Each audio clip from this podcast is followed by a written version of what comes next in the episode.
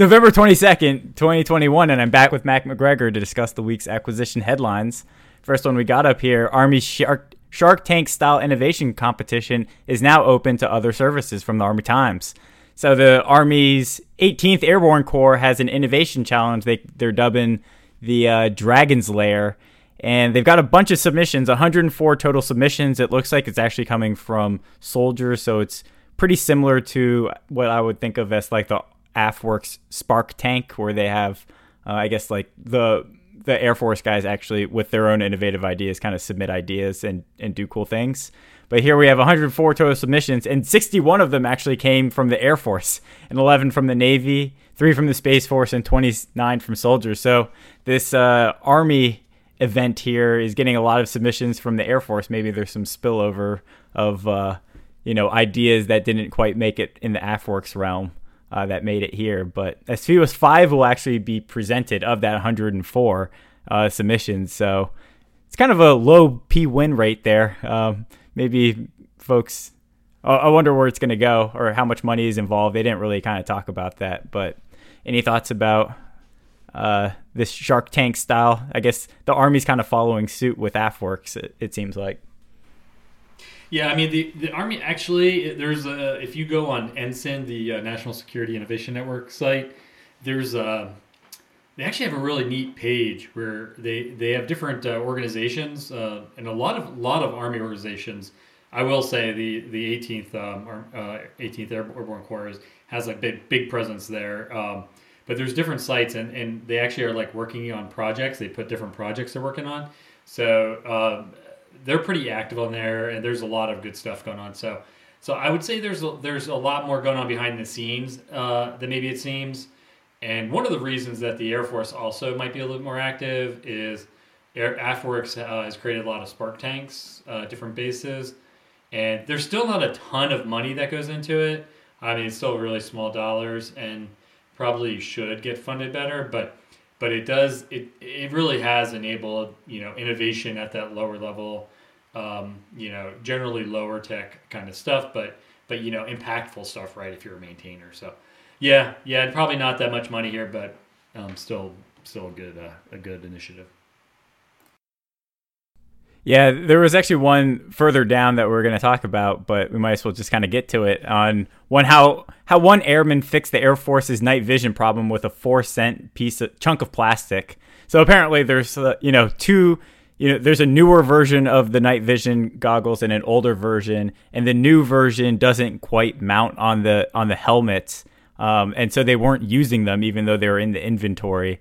And then apparently, you know one airman kind of took a weekend and some time to to design a fastener of sorts. And with four cents, um, he's saying you can you can save nineteen thousand dollars each. You can't beat that. It's kind of funny to think about, you know, that these quick fixes aren't like right in the wheelhouse. They're just like, well, I guess we're gonna have to throw them out for competition again, or you know, like rebuild it, or you know, get them to modify it in a big contract action. But you know, you know, especially with 3D printing and the like, which I think they were using for getting more of those things out. Um, you know, you can kind of there's there's some savings to be had at that lower level if you just let let those people innovate and have a little bit of money. Yeah, it kind of shows like you know you can't solve every problem with um, with some big acquisition. Sometimes it is the low tech stuff that's just the the user doing what they need to do to make it work. This one this one was actually driven though from reading into it a little bit driven by a disconnect with the delivery of a new helmet that this this was designed to actually fit on versus these these this particular group had an older version of the helmet that it wasn't designed for. So it's a this was a little bit of a stopgap measure.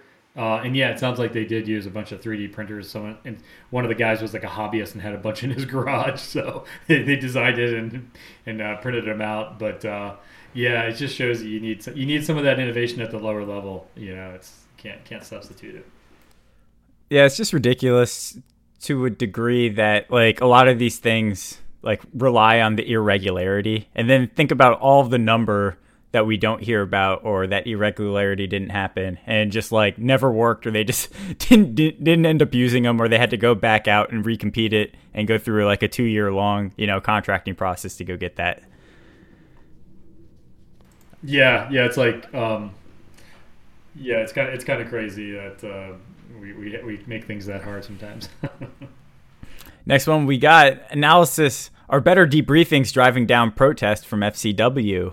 Um, in fiscal year 2021 saw nearly 2,000 cases filed at the GAO, which is down 12% compared to fiscal year 2020. And over the five years since 2017, the number has uh, gone down quite a bit more. So it looks like there was kind of like this general increase in protests from 2012 to 2016. And then that's kind of starting to come down a little bit more. Uh, but there's been, you know, since starting in 2018, the Department of Defense has what are called enhanced debriefings, which allow for more dialogue with companies after they've lost a contract. And so I think, you know, DHS with the PIL, they've obviously been doing a lot of the exact same thing. And so it looks like the research is saying, you know, one reason that companies file protests is to learn why they lost. And then the second one is um, because of the increase in multiple award IDIQs, indefinite delivery, indefinite quantity. I actually didn't know this, but you know, task orders um, have to be at least $25 million on an IDIQ to get protested. So um, there's another reason to kind of go modular in that structure. But um, yeah, so this one's interesting. Protests are down. You know, right right as we're kind of now talking about, does there need to be some changes? You've been hearing about all this. You know, sometimes I guess the it's starting to work out anyway. Yeah, I mean, it just shows you, right? Like the um, for for a lot of contractors, it's just you know they put so much of their time and energy and cost, right? You know, their bid and proposal costs and DoD. You know, we don't generally make it very easy, so you got to go through, you know, uh, this really prescriptive process and detail all this stuff. So yeah, at the end of it, it's just like you know having a black box of, yep, you didn't get it. Okay, see you. Um, or and I and I dealt with this on the source selection that I ran where you know the contracting officer was was worried about like what I was going to say and wanted to script it out, and I was like, no, I'm not like I'm not doing that. And I just had an honest conversation with them. You know, I didn't divulge anything that I wasn't supposed to, but had an honest conversation and told them everything I could tell them, and it didn't get protested. You know, um, so you know it's it's it's just one of those things where I think I think having that dialogue, you know, could go a long way and then you still have then you can really focus i think on the frivolous the frivolous ones where it's clearly just sour grapes and and you know maybe you can come up with some legislation or some some process that you know goes after that but but yeah i think i think until the government does does their part it's hard to tell who's being frivolous and who's just like yeah that's kind of interesting that that the majority said you know just wanted to know why they lost pretty telling Yep. And so the next one we got here, it's quite a long document, the State of the Space Industrial Base 2021. And this has authors from uh, the U.S. Space Force, DIU, and AFRL. It's a long document. I didn't actually read the whole thing, so maybe maybe Matt did. Uh, but a couple of interesting things here um, that I pulled out was kind of like one thing they said was mandate a percentage of commercial services buys starting in 2022. Um, so there was a lot of emphasis on commercial uh, in space here. And then another one was enable rapid innovation by shifting resources from SBIR to OTA. And I think that's an that's another interesting one there. Um, there's a maybe a billion or two total in the in the SBIR. I think three billion across across the government. And so I guess they just want to kind of tap into that resource a little bit and move it over to OTAs. But you know, we'll see. Yeah, actually, that one that one did make sense to me um, because SBIRs is not a type of contract, so you can actually use, you know, other transaction for a SBIRs contract, and that, that does happen. Um, so kind of weird. Uh, SBIRs is also kind of a mandated thing. Um, but do you think it sounded like they're saying from like take money out of the SBIR pot or something yeah, like that? I don't know exactly. Thing, so. Yeah, you you kind of make sense though. From SBIR to OTA, so maybe they just mean make more of those OTAs, but I don't see what benefit they would necessarily get because the IP is already pretty okay on SBIR. I don't know. Right. Yeah, that one made the least sense. But I could honestly, we, I could do a whole podcast on this report because I thought it was, I thought it was super fascinating. And a couple things uh, I took away apart from those things you pointed out um, was, you know, they, they really uh, focused hard on the cislunar space infrastructure. Uh, market and the fact that there's there's going to be a lot more investment in that space, and which is pretty interesting because we've we've talked about it within the DoD space for a while, but I don't think we expected as much commercial commercial investment to be this fast. So cislunar is that space between the geosynchronous orbit and the moon, with mining and, and other things that you know more uh, more countries and more uh, commercial interests are, are um, you know going to be having activities on the moon. So there will be a lot more space there for communication relays and for uh, you know for supporting the mining uh, mining sector. And there's also a defense mission there as well. So that looks to be kind of blowing up. The report uh, talked a lot about that. Another interesting piece was about the, the companies that are playing in the space market. Uh, maybe not surprisingly, but a lot of them are non-traditional, you know, small businesses, and uh, about 75% of them actually have between 100, one and 100 employees. So, so you actually have, you know, um, the vast majority of them are, are fairly, fairly, really small. So 100 employees max, and uh, you know, they're they're they're the they're the ones that are that are really going after a lot of the um, a lot of the startups. They're, they're the ones driving that startup capital. So uh, the other piece that kind of plays into that too is that the fact that over 56% of those small businesses had actually either applied for and successfully received at least one SBIR grant. So they at least had one SBIR investment uh, from the government. Uh, the, that's the good news is that over 50%. The bad news is that a lot of them did comment that it was this, the process for getting a SBIR was too high it was confusing, not very user friendly.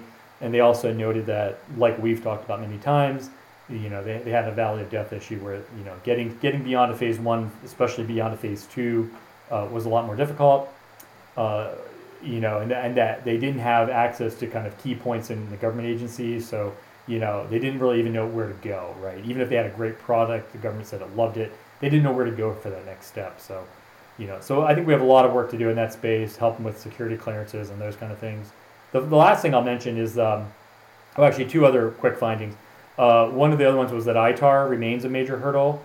So these are companies that, uh, you know, don't really uh, aren't, don't have lawyers on staff, right, to tell them exactly how to uh, how to kind of you know go over the ITAR, um, you know, legalities and stuff. So they they had to really spend a lot of resources to interpret it rules, get a clearance a clear answer from the government representatives, and it basically drove a lot of costs for them, where they have competitors like in the European Union, for instance, that don't have any of that. So that is something we really have to figure out, I think, to not impose unnecessary costs on some of these small uh, small businesses that are trying to play in the space. The last one, and this is my favorite, I think this is like the winner of the Hope report. Uh, the quote is basically just buy stuff and buy off the shelf. Avoid the temptation to create soul sucking programs of record just become a buyer of products and services, and whenever possible, select off the shelves. And the key there is basically, hey, if you can buy a service or a product, commercial service or product that meets 80% of your mission, uh, you know, do that instead of spending, you know, $100 million to get the perfect exotic 100% solution. Um, and then there's a lot of good, uh, the last part of the report, there's a lot of stuff on the hybrid space architecture, which kind of plays into this, where the commercial space sector can play with the government uh, more exotic solutions and maybe that is the right model going forward. So a lot of good stuff in this report, uh, and highly encourage people to read it. So I enjoyed it. Yeah, maybe you got to get those guys on the uh, podcast to talk about it at some point. But um, a lot of good yeah, stuff. Absolutely. Next one, we got another $25 billion boost, this time for shipyards proposed in the NDAA. And so this, uh, I guess, amendment here, or, or this part of the bill, was introduced by folks that of course, came out of like Virginia and shipbuilding areas and was co-sponsored by you know those from Virginia, Maine, Hawaii, and Mississippi. And so, if passed, the bill would provide 21 billion to the Navy's four public shipyards, and that will actually go towards the uh, the SIOP plan, the Shipyard Infrastructure and Optimization Plan, which was talking about 21 billion over 10 years. This looks like they're really going to try to accelerate that a whole bunch. And then another 4 billion would be distributed among private shipyards that would have new construction or maintenance efforts underway. So um, it would be interesting to see how they decide who gets what, but um, there's a little bit of subsidies going out as well in, in, to the private yards. So not surprising, but you know they're they boosted up shipbuilding a bunch, and now they're trying to boost up uh, shipyards. It's good to see them focusing on the infrastructure investments that will need be needed, especially if you know get into some issues. There's a lot of maintenance troubles that we've been reporting on recently. Um, any thoughts on, on this one? Actually, I was kind of interested about the private shipyards. It's it's good to see that that that's becoming more common. Um, I don't think I was tracking that um, there was there was that much new construction going on. So so yeah, that's that's kind of encouraging. I'd like to get the get more details on that one.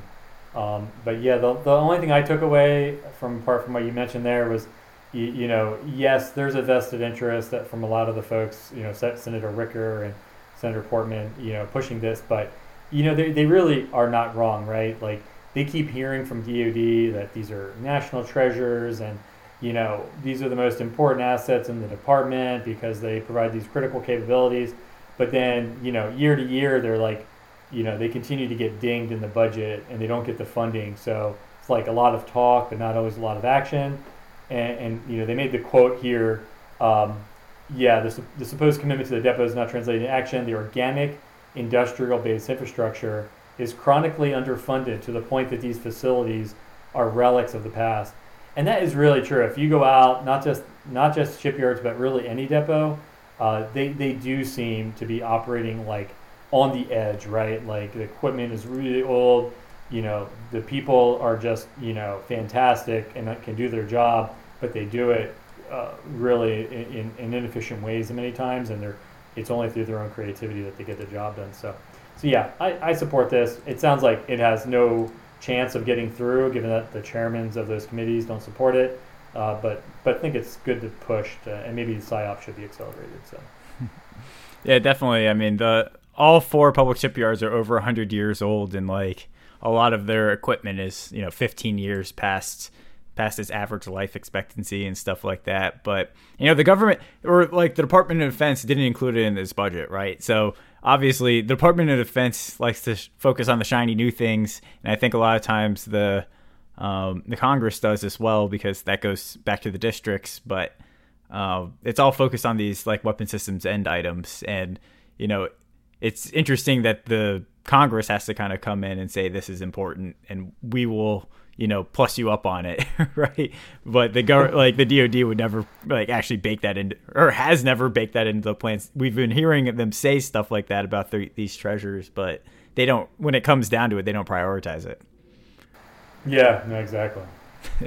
All right, next one we got the Department of Defense fails an audit again, but officials have no doubt it will eventually pass. And so this is the fourth time that they're going under this annual audit again. You know, that was first required from the 1990 Chief Financial Officers Act. And uh, yeah, they don't expect, I guess, you know, the Navy's comptroller um, at the time said they might not get there until 2027. So, you know, these things may be a little bit off, but uh, the department has more than 3.2 trillion dollars in assets, 3 trillion in liabilities, and it took about 1,200 auditors, uh, 278 in person, and over a thousand virtual site visits. And so the whole shebang took about $207 million for the audit. And, you know, I guess one of the things I would I'd like to know what the breakdown is like. How difficult and how close are they on the actual, I guess, obligational side? Like, where did the money go as opposed to, uh, what are the assets and accounting for all the assets and making sure they know where everything is and what the valuation of that thing is. Uh, because it seems like some people don't really care so much about the latter you know, it's like as long as you can trace the money is important, but um, the government's not like uh, I guess a normal company where you have like the assets and the liabilities, which creates your market value to some degree. Uh, I don't know. What, what are your thoughts? Yeah, I, I, was actually in the in the building when they started this. It's called Fire, generally referred to as Fire in the building, um, and F I A R, not not fire like a fire, but yeah, this when this got started, I sat in one meeting about it, and and I immediately said I want nothing to do with it, and uh, never never went to any more meetings about it. But I mean, good call. It's a it's an, I think I was smart. It's an interesting one because I mean, yes, DoD should be able to do this audit, but then again, it's also as I understand it, it's against these standards that are very much like, you know, management control, very you know industrial age kind of construct.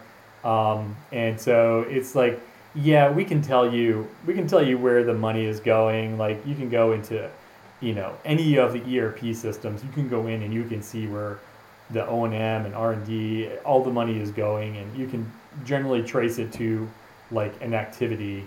Um, you know, maybe you can't get down like to exactly like did that go to, uh, you know, fund labor or material? Like you might have to dig more in a contract for some of that, but yeah, you can you can we can do a lot of this. So I think it's is this value added? Like at the end of it, when we do a clean audit, will anyone in Congress or anyone in the civilian, uh, you know, um, any of the citizenry, will they have gained any additional value from it? I, I, I remain skeptical. I think it's an exercise to say, okay, we can do a clean audit, but I'm not sure it, I'm not sure it solved anything. So it's, I don't know.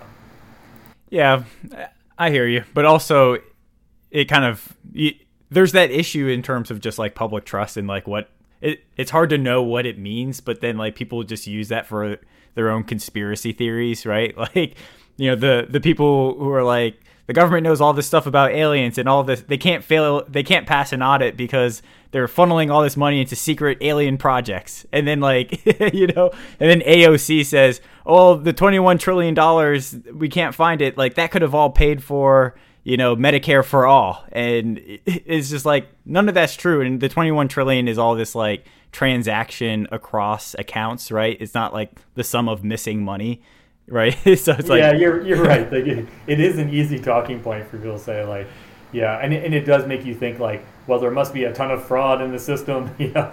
So yeah fair point. point and it, it would also just be nice to close that loop to be like this is this is what i want right? I want like an organizational hierarchical structure. Like where is this program where is this program office? What program executive office is it in? Who do they report to in terms of systems commands and otherwise?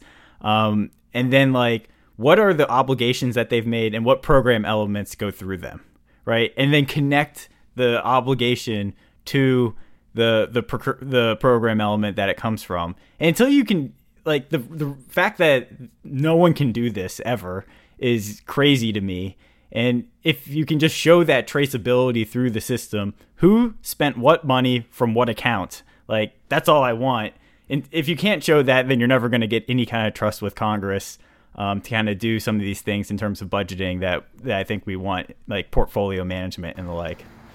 But I do think that part is that part can be done. I mean, the, the systems, is there. There, all the systems that are used for acquisition are very transparent um, in terms of you know everything is traceable to um, you know to a PE to even lower levels. I mean, so I think that traceability is there. I'm I don't know enough to Where know exactly what's keeping who's, them who's, from passing who's got it? it? but I don't think it's that. Uh, that that does exist, but I don't I don't know. But. Who's got it? Can you tell me, like from what system? Because I've never I've never heard of people having this. Yeah, um, well, for for the Air Force, it's CCARS.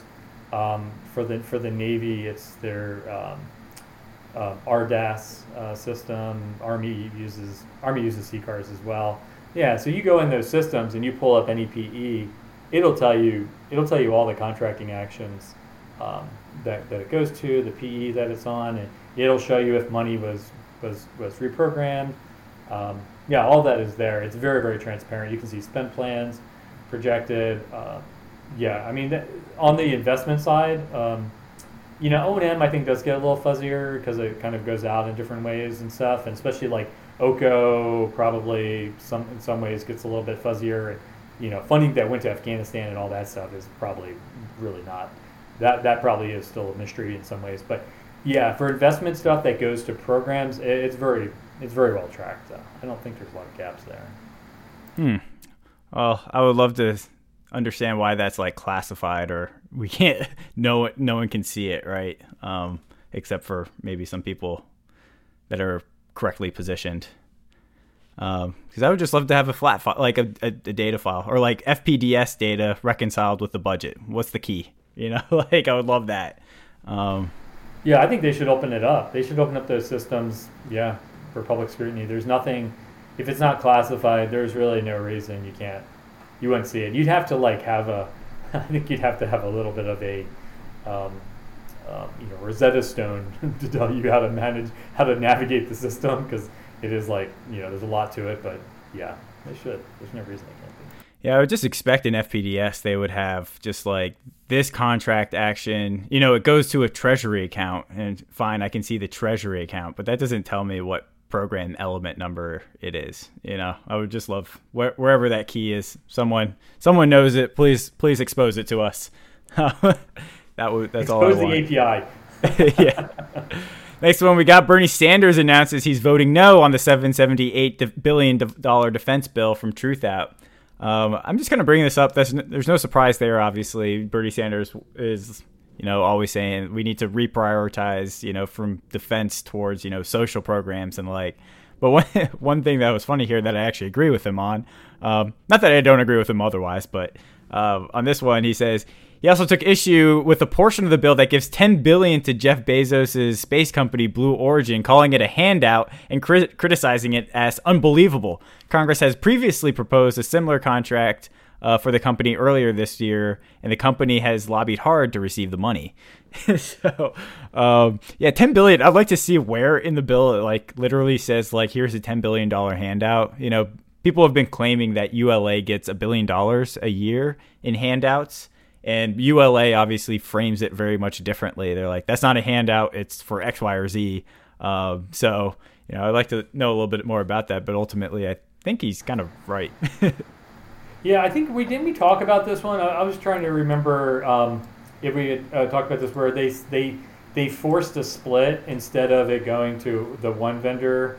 Um, they they basically said you you have to you have to split it amongst the two competitors. I think they so did that last year. Like that. last year they had something that was split uh, between like SpaceX. Bill, yeah, it was SpaceX and Blue Origin split split like a billion dollars last year or something. Um, okay. And then this one's a separate one. Yeah. Well, anytime yeah something is directed um, like that in a bill, it does always seem a little suspicious, and you really just want it to be a competition and let you know let it play out. So yeah, I can't disagree either. If it if that is how this all went down, um, you know, maybe he knows a little bit more about what happened behind the scenes. But um, yeah, definitely, you know, I, I, do think it's overplayed about defense dollars. Uh, you know, if only you could just like reduce the defense budget, you, would be able to fund all these things. I, I, like I've said before, I don't think people like Bernie Sanders understand just how much of the defense budget is kind of a social program in a way. um, you know, it's funding a lot of small businesses. It's funding a lot of, you know, salaries. Like most of it's, well, you know, half of it's salaries and and uh, you know and other things. So the, it permeates throughout the economy um, in a lot of ways that I think you know if you just turned off the tap, um, you'd have a lot of businesses go out. So, uh, you know, stop stop work. So yeah, I think it's always a little bit underrated. It's not all just um, you know, it's all not just waste and just buying missiles and stuff, but. Um, but that would, I mean, I would push back on that just because, you know, he was saying like you're saying, well, it's going to like salaries and people's jobs and stuff. Well, it's like, well, if you take that money and you just like put it into whatever climate, whatever, there's just going to be more jobs there, right? The jobs will move. Of course, there'll be structural impediments to kind of like getting the workforce moving and stuff. But overall, he's just like, well, there's going to be the same amount of jobs right? There would actually be more jobs if if you you know fund this rather than that uh, potentially. I, yeah, I will say though, uh, you know, especially when you look at the O and M accounts. Not that there's not a you know some of the other uh, investment funds don't also contribute, but when you look at where some of the DoD dollars go uh, and some of the bases where bases are located, that you know it funds all kinds of different service contracts and a lot of really well-paying jobs in areas where there's not a lot of that. Uh, I do I do sometimes think it's underrated that if you close those bases or you no longer had O and M dollars to fund all those different uh, contracts that employ local people, uh, I think there would be a lot of ripple effects. You know, you'd have cities that would basically, you know, people there almost disappear. no reason to have them there because they're so dependent on that. Yeah, but uh, structural shifts that. in the economy, like we shouldn't be too worried about structural shifts in the economy. It's like you wouldn't say that about a, like a pin factory or something, right? You wouldn't care like, oh, all the people that are making pins in this town uh, because we can just automate that process, they're all gone. It's like, well, that's not a reason to stop that from happening. I mean, I, I would almost just say like, well, not necessarily from that point of view. I would just be like, look, we are literally like at like you can say that we're in this great power competition, but we're more or less at war with China, right? We have geopolitical like responsibilities, and like the the call, the I think the real call is like you can't like you know I guess show weakness in front of the enemy. That will uh, certainly you know raise their willingness to want to go take over Taiwan, for example, or do something else, right? So I think there is just kind of like a, a straight up argument for you know the geopolitical environment and the fact that if you cut defense by 50% even, right? Like you're not going to solve any social program problem that Bernie Sanders wants. Like you're going to need orders of magnitude more dollars to do the things he wants and and like then like these cuts that he's talking about 10% trims, that's just, you know, like drops in a bucket. Yeah, I don't I also don't think he's advocating for a free market the free market uh, enterprise that you're proposing there. Yeah, I, I don't disagree with you that that you, you know I, I think you're right that for you know for this great power competition you know we probably do need to cut back on you know why do we have so much infrastructure right? Like if you look across DoD um, I think I've seen numbers where like 30 percent uh, we have extra 30 percent capacity um, you know at different bases. We could definitely close a lot of bases consolidate things and and achieve greater efficiencies where that those funds could be reallocated you know, to real DoD kind of capabilities, or or maybe hand it back to the Treasury for other stuff, right? Like, but we don't we don't do that because DoD is not a free market in this in the sense of, you know, all the well. Let me get to this point. The, the last point in the article was uh, with these additions, the bill would cost over one trillion. He's talking about the money for for like uh, microchips and stuff like that, um, with very little scrutiny, quote unquote. And so I did kind of laugh a little bit because it's he's kind of like dinging DOD that we wouldn't have very little scrutiny in executing this when, as we know, the budget his his peers there in the House and Senate have a pretty good idea where most of that money is going. so it's I would say there's a good amount of scrutiny and direction on you know where those dollars are, are being allocated. So I thought that was fun. And the fact that you they have insight into where the money is going means that they're going to fight harder. You know, like whenever you try to find something to, to cut, there'll be at least one congressman there willing to push back and be like, "No, that's my district," and then they'll create a you know a, a ring of people, and, and, so it's unlikely to get that cut. Yeah, yeah. Like if, if Bernie Sanders really wanted to get, um, if the thing he should push for, if he wants to get DoD to not be funded the same thing, is allow an uninhibited BRAC. Let the DoD leaders do whatever they want to do for BRAC, and let them, yeah, and do portfolio funding. If he got portfolio funding and BRAC approval, he'd see all kinds of efficiencies. I predict. Yeah. Yeah, I agree. Again, I, I would like to think a little. I would like the department to think a little bit more about what what does it mobilization, industrial mobilization mean, right? Because BRAC might be really short sighted in terms of near term efficiencies um, if you want that scalability at some point.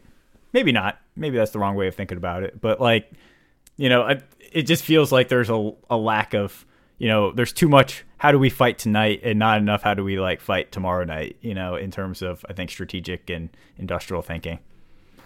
Well, I think that goes. either. we you had another article in here. I don't know if we'll get to it, but about manufacturing capacity, and yeah, I think that gets to our just-in-time kind of philosophy that we've adopted. Like not just not just in a lot of the commercial companies in the U.S.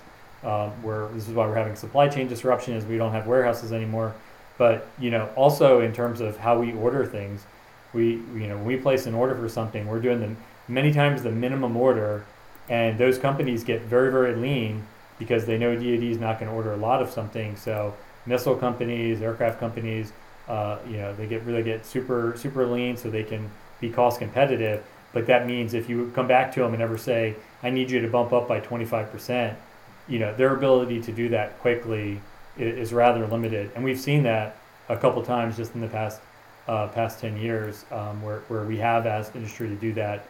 And it's taken, you know, it's taken a long time to do and it was very disruptive and painful, not easy to do. And so, no, I agree with you. We're, we're not, we don't have a good posture for industrial readiness. yeah, I'd like to see like an analysis of how many how many munitions of different types do we have in the inventory, and if we got into a reasonably, you know, hot type of war, how fast would you expend through those things, and then how many days would it be until you had none? And we even saw like even in World War One and World War Two, that was a massive problem. Like I just assume like you're just gonna spend through these precision munitions like incredibly fast. Yeah, absolutely. We did in Afghanistan. We essentially ran out in 2016, and so we, um, yeah, we, we had to go full bore to kind of get get back to a, a reasonable state. And if you look at the budget now, it's back down to low levels. So we surged for a few years, but yeah, I guarantee you, in a in a really really hot war, JDAMs and AMRAAMs and stuff. AMRAAMs are very complicated. You would not be able to surge them very well. You could probably surge JDAMs and stuff, but small diameter bombs to some extent. But yeah, they've gotten more high tech, and so the more high tech they are, the longer they take to manufacture. And it, yeah, I don't think it would be a good situation. Yeah, yeah that's there's another uh, point for whatever major program that you're making overly complex. Like have a 10% follower. Like what's the cheap alternative that's meh, good enough, does does whatever, but we can at least scale it. And you know, it's kind of like a backup that you might be able to even be better than the original. I still want you to write a paper on that one because I love it. Yeah, the idea of like hedging, like a hedge, uh, a hedge uh, competitor or something. Yeah. Yeah, it's sure. the the Bill McLean from uh, the he was the director at China Lakes. He said that in his book, and then he actually I saw it many years ago in a, in a hearing. I was just like, that was the only note I took from his from his testimony. I was like, man, that was interesting. he's he's a really fr- freaking interesting guy. You know, all stuff about like requirements pull approaches are bullshit, and you know all of this layering of bureaucracy. He just had a ton of ton of great stuff. So read the Sidewinder handbook if if you guys have a chance. Yeah.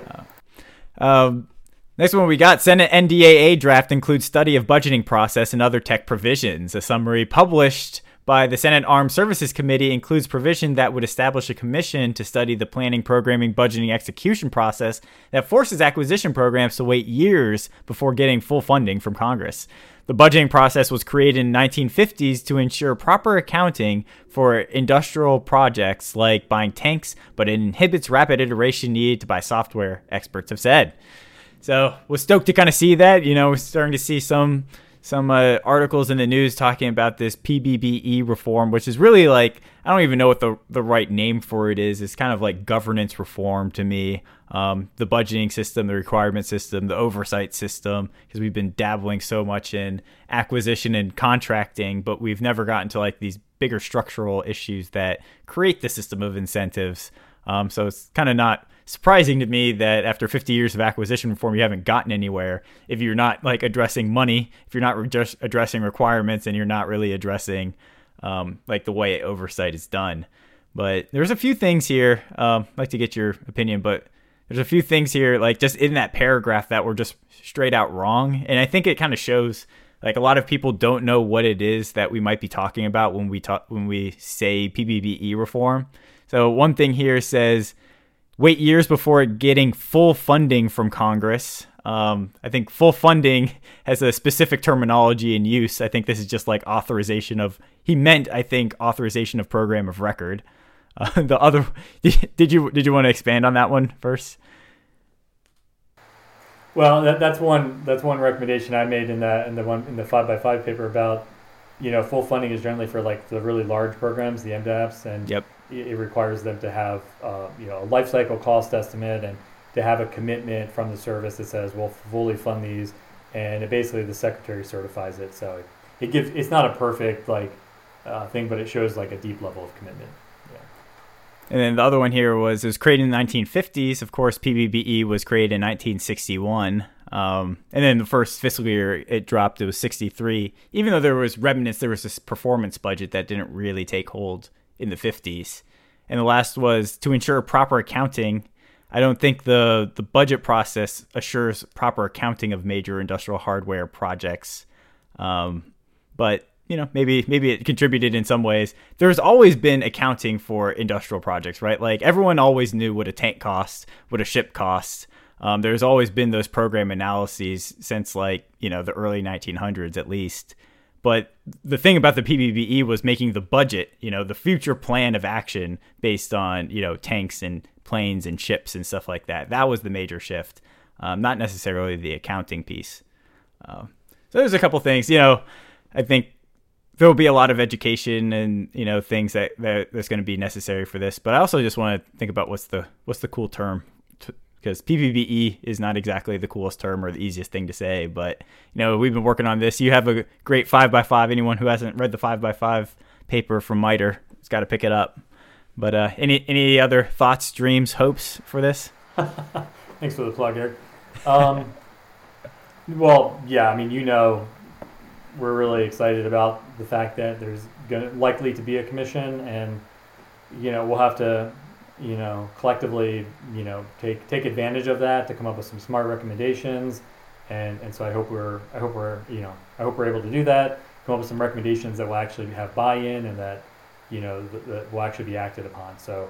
Um, that's that I think is the key one is to make them actionable and to get get the buy-in so they actually are implemented. But um, yeah, very excited and yeah, I you know the one thing that I did didn't like or was disappointed on in the article is that the link to showing why the budget needs to be agile was a 2015 paper that was not did not accurately capture all the issues. I was hoping they would link to some of your stuff in there. So we'll get we'll have to give that author some better some better links to uh, reform papers. Yeah, definitely. Um, you know, it's it's a it's a hard one though. I I don't even know what it is half the time. So I think if you're not confused at what it is, then um, you probably don't know what it is that you're talking about. Right? maybe maybe that's a good way. but Anduril actually had a, a nice. Uh, there was a post here on Medium where they were actually talking about a number of things, and one of them was that they commended in the strongest possible terms um, the SASC move towards PPBE reform, uh, and it's also that they were saying, you know, they they're hoping that they'll include the requirements process in this because um, it's such a it's so overly prescriptive and lengthy, and it has such a big effect. And so, yeah, you know, exactly. I think the PPBE can't be divorced from requirements. Of course, I think like what a requirement was was very different before PPBE, right? Um, I don't think there was necessarily like a requirement for in an, in an, in advance of prototypes. I think it was mostly just like what's the total material requirement. Um, well, there was um, sometimes they're worth funding. I know like the book about the Constitution uh, and the Monitor. Um, oh yeah, where you know they they did kind of prescript. They got they got Congress got pretty deep into that that whole thing. Um, but yeah, no, I don't disagree that requirements are, play into it, but I think you have to disconnect a little bit requirements process that's like the full JCIDS process of all these things that are mostly DoD driven. DoD could actually streamline a lot of that. Uh, so I think we do have a lot of flexibility internally.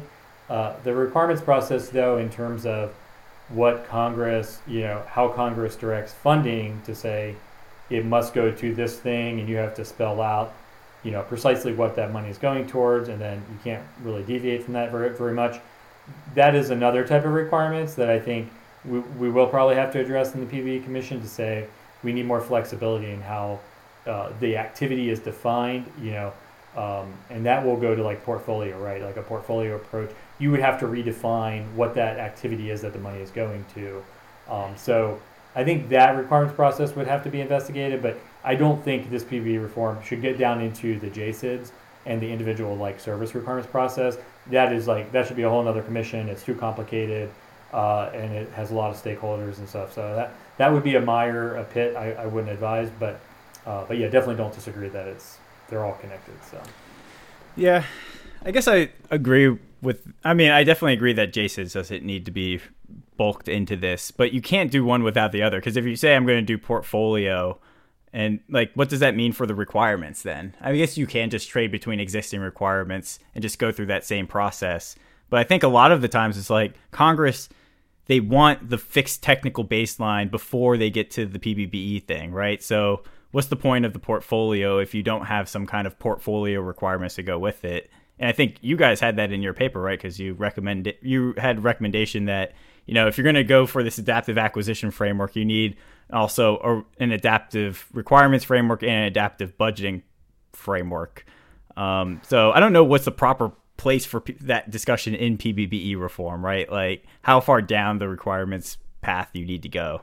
Um, maybe just some of it is just let them do it, right? I think MTA and and uh, and software acquisition they've kind of ad hoc created their own types of processes, and maybe like the ad the ad hocness is a good thing.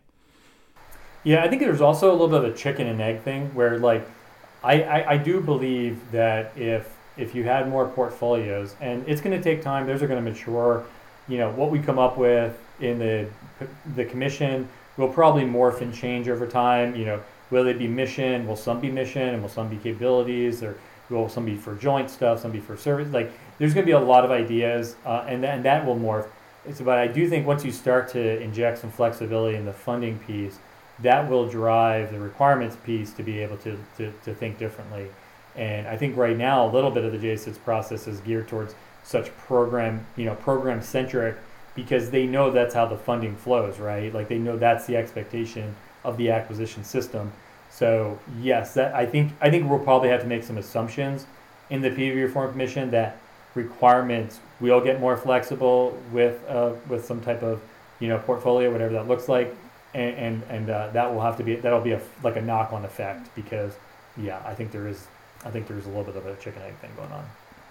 Yeah, most definitely. I mean, back in what 2003 when they created the JSID system, like it's hard to find fault with it, right? Because they're just like, well, it needs to be high level outcomes oriented statements, right?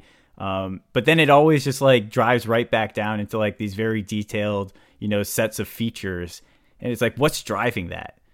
And I think it has to do something with this requirement of PPBE to know what it is the life cycle cost will be and the solutions will be before you start.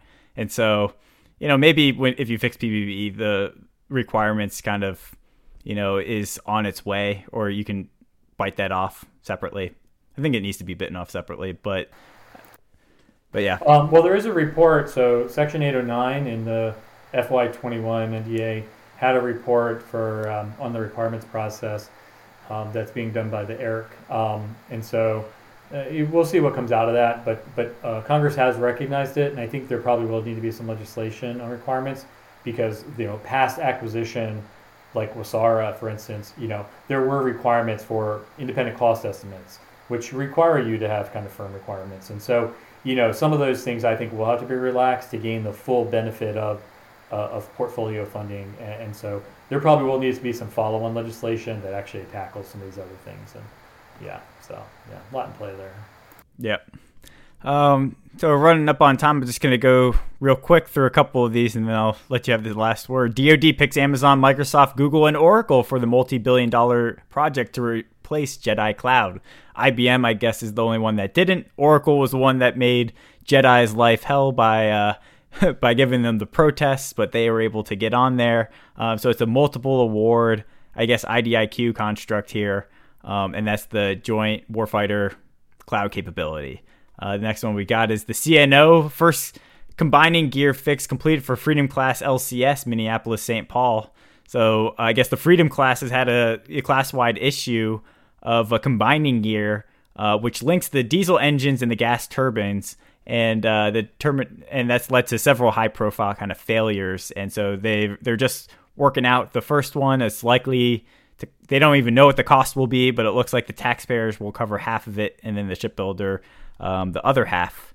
And the last one we'll go over here is Army soldiers fight against and with robotic vehicles in training for the first time from uh, breaking defense. And uh, so there's kind of a, that was that was a really hard one. They're using the RCVs um, to do a number of interesting scenarios and trainings uh, where they had, I guess, soldiers on both sides and, and working with the, the RCVs. One of the interesting things here was that uh, how, how they reduce heat si- signatures and, and electronic signatures so they're not identified. And so they can't have these generators going. Uh, so they're kind of looking for a number of ways uh, to be kind of more silent. So a lot of these things that you wouldn't, you know, you might think that driverless vehicles are going pretty well in the commercial sector, but there's always like a lot of much more difficult and other requirements that you know that government has, especially in war fighting, that um, need to be tackled, and certainly that's one of them. Um, any any final thoughts here? Yeah, the other well, the other piece of that, that I picked up on too was like they had a lot of network challenges because there was with all yep. of the you know all the personnel in the area and all the systems that are going. There's a lot of like heavy network congestion, so you know it does show that for us to really scale the robotics piece and all, and autonomy piece, we're going to need 5G, um, you know, on the, on the, battlefield in order to kind of throw all this data around and, and allow everything to kind of work together. So yeah, but um, yep, that's all I had. Her. All right, cool. Well, hope you have a great Thanksgiving for the week and to you and your family. And, you know, we'll talk to you next. This concludes another episode of Acquisition Talk. If you have comments, interview recommendations, or just want to chat, please contact us at acquisitiontalk.com. Thanks again, and until next time.